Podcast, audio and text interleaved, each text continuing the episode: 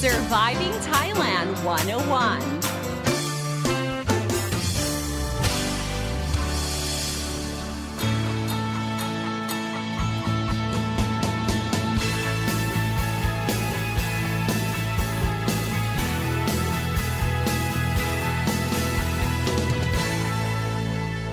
Hey guys, thank you for tuning in to Surviving Thailand 101. I'm your host, Fido Sydney, here to break down helpful tips and advice so travelers and expats can have a fantastic time here in Thailand and avoid common cultural faux pas.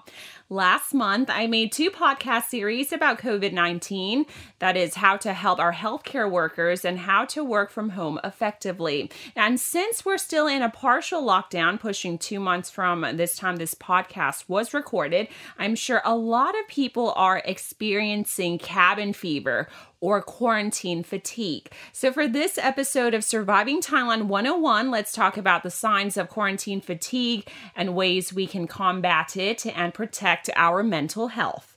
Now, when working from home and self quarantine measures were announced, it might sounded very exciting in the beginning, especially for those who are used to commuting and interacting with others on a daily basis. But as time lagged on, you kind of lose track of weekdays and weeknights. Lines between work and private life become blurred. For those with children, you have to juggle babysitting and their schoolwork. And the place where you call home a paradise has suddenly become a prison, and working from home has suddenly become working from hell. Now, if you're at home and you're feeling unrest, you're easily annoyed, you're more impatient, you're fearful, you're angry, or you make frequent trips to the fridge to eat to quell your boredom, well, you are not alone. These are the signs of what we call cabin fever. And according to an article from Elle.com, there's a psychologist called Sue Firth. Now, she says that cabin fever is not a psychological disorder, but it's actually common when people are, you know, just confined or stuck in the same place for a very, very long time. Now, the term cabin cabin fever has an interesting backstory. Did you know that the term has been around since 1900s? It was actually used to refer to people who lived in remote areas and would be alone for months and months during the winter time. It's those who are unable to go outside, socialize with another human being. I know. This is like a scene from the movie The Shining, right? But back to real life here. COVID 19 has definitely changed our daily norms. We are, in fact, living in the age of the new normal, which is quite abnormal if you think about it, if we compare to our lives at the start of this year back in January. And social distancing measures are put into place as the new norm in society during and post COVID 19 can lead to increased stress at home. Not only can this impact adults, but it can have a spillover effect on children as well. Now, according to medical doctor Dusadi Jung Sirakunwit from the Department of mental health. Now, she spoke to Standard Magazine recently about how crucial it is for parents to prioritize their mental health prior to helping their kids. So, if you're angry, you're afraid, you're sad, you know, your children can pick up on that and it can affect their mental health as well. So, she laid out three steps in managing your mental well being during the COVID 19 situation manage your thoughts, okay? Because your perception of COVID 19 starts with your mind, try to remember that COVID 19 is a global pandemic that is affecting everyone, okay? Nobody is spared. So focus on the positive breakthroughs. There are ways to prevent yourselves from being infected, and if you are infected, you can actually recover from the virus. So if you focus on the positives, this will help lower your sense of insecurity and it can actually make you feel safer. Okay. Manage your attitude. If you choose to focus your energy on the negative impacts of the virus, such as deaths, the stigma, economic impacts, and etc. This will only trigger other mental health issues such as fear and anxiety. So, Dr. Dusadi said, keep in mind that this climate of uncertainty will pass. One day it will ease and it will get better. Things will improve, and always focus on the silver lining for the crisis, the part where it actually brings your family together because you're under self quarantine together.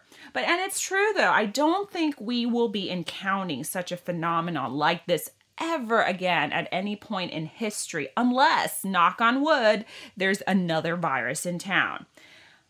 Now, the third step managing your behavior. Because your behavior is driven by your attitude, it is important to keep this in check. For example, over excessive fear will only cause paranoia, and consequently, you will develop fear of leaving your home. You might also end up buying items or things for self defense. You might become more antisocial or become more prejudiced towards infected people. So, um, for parents, if you're able to gain a reasonable perspective, a good balance towards the situation, and maintain a healthy balance of your emotions, you know, don't let it override your sense of logic, then, you know, you are on your way to becoming or having a secure household. However, now, if your children are displaying any sorts of behavior, it is advised to seek medical help. That is, if your child has a sudden loss of appetite, if he or she has insomnia or pain. Now, if your kid has uh, problems concentrating, if he or she becomes more introverted, refusing to play, or is displaying aggressive behavior, that is a red flag as well. Or if your child suddenly becomes more more attached to you, okay, is another telltale sign to seek um, professional help. Okay, now, so that is um, for managing parents. Um, attitudes and thoughts and behaviors to combat this cabin fever. And um, there are also other uh, simple ways to combat uh, cabin fever as well. Okay, from my experience, I think it's very important to keep myself busy okay? Because sometimes when when i'm alone lost in my thoughts my mind can wander off in the darkest places and you can unconsciously end up dwelling on them. Okay, so it's important to keep yourself busy. Uh, find time for household chores and, and exercise, maybe take an online exercise class. Uh, find a new hobby and keep in mind, okay, that one activity will work to help a certain emotion, but it might not work the next day for a different emotion. So it's very important to tune in, okay, and beware of your emotions and your mood daily. Uh, you can also connect with your friends uh, through more regular phone calls, video chats, uh, Zoom, and Skype as well. You can find a game to play together. And maybe instead of always being cooped up inside of your house, uh, go for a walk outside for quick, fresh air, uh, wearing face masks, of course. And of course, this will, you know, alleviate feelings of being, you know, trapped inside of your home all the time. And uh, one advice that I found on healthline.com, which I thought was very, very helpful, is that you can also reconnect with nature instead of being like always inside, trapped in the four walls of your home. You can also go outside and appreciate and reconnect nature. For example, open all of your windows, okay? If you can get a breeze moving through your space, uh, you can it can actually help you feel less contained, okay? Because there's more um, space. Okay, uh, you can also invest in some house plants as well. Okay, recently, um, my father basically bought some sweet basil and and uh, holy basil uh, to grow. So um, whenever we cook, we just you know just go pick them up, you know, and just you know toss it in in our um, grapao dish. So I mean, it's very convenient and it's actually fun. All right. Um, you can also immerse yourself with some nature documentary. Uh, you can watch um, Planet Earth okay you can watch um some amazing documentary series on netflix right now okay to to you know sort of like um, alleviate a sense of being trapped. Okay, maybe get some ambient noise going as well. There are um, playlists and applications that include nature sounds like ocean waves and thunderstorms and birds chirping. So, so you know, this is just to help you alleviate a sense of being, you know, cagey all the time. Okay, you can also go for a short drive in your car, a change of view from the four walls of your home. You can also transport yourself to someplace else, for example, playing games on your phone and, you know, PS, you know, that that can really help, okay?